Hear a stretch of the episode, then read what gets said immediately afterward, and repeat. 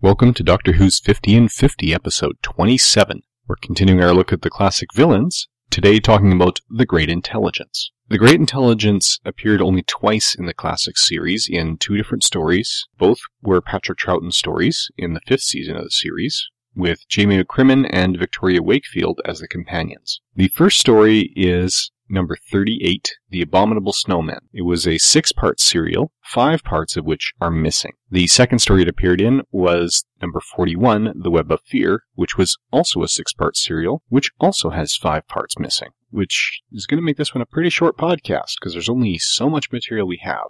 The surviving episodes both exist in the Lost in Time collection, so all we really know about it from The Abominable Snowman, where only part two of six is available, is, well, at least from what we see on screen, is that the Great Intelligence is somehow linked to the Yeti robots which are around. We don't know exactly what that link is and he is able to hypnotize and mind control monks. He's got some communication with the High Lama in a monastery, and he's able to give the monks orders and then tell them to forget what they've just heard and where they heard it from and just carry out the orders. In the surviving episode of Web of Fear, the only surviving episode is part one, the Great Intelligence doesn't actually appear. We know that the Yeti are back and that they've overrun the London Underground in 1967, and that's about all we know. We know there are military forces in place to blow up the tunnels and take care of the Yeti. And knowing what we know from the surviving audio tracks and other notes and sources, we do know that those military soldiers there are UNIT in UNIT's first appearance. So from what I've been able to dig up online, the plot of The Abominable Snowman is that the Great Intelligence was trying to get a physical form and move itself into a physical body and was mind controlling the High Lama for part of it and was using the Yeti robots as scare tactics to keep people away from its base for the other part. It's a disembodied intelligence of unknown origins. And of course it was somehow defeated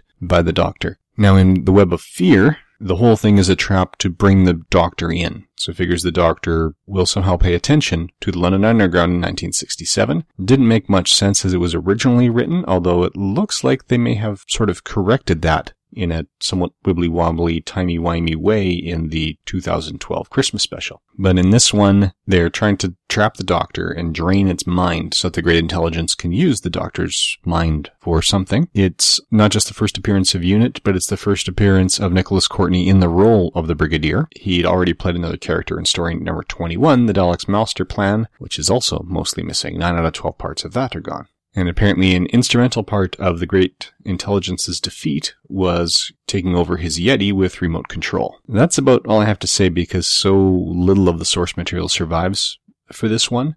Given this, I'm kind of wondering how it did so well in our reader poll for the greatest classic villains because there's just so little to work from and so little to see. So whether we've got people who remember watching it in the original broadcast, people who are familiar with it more from the surviving audio tracks and hearing the stories that way, more people who are maybe voting for it because of the way it's being used in the recent seasons of the relaunch series, I don't know. But in terms of trying to get into the classic series and going back to track it down, I wouldn't recommend digging this up. There's not really enough substance here to answer any of the questions that we've been seeing aside from understanding why Matt Smith's doctor made the reference to the 1967 London Underground, and that basically seems to have been planting the idea for the Great Intelligence to try and trap the doctor there. So that's all we have to say about the classic incarnation of the Great Intelligence. Please join us again tomorrow when we discuss the Ice Warriors. Thank you for listening. I'm just dropping back in for another quick addendum as things have changed again since these podcasts were originally recorded. In this particular case,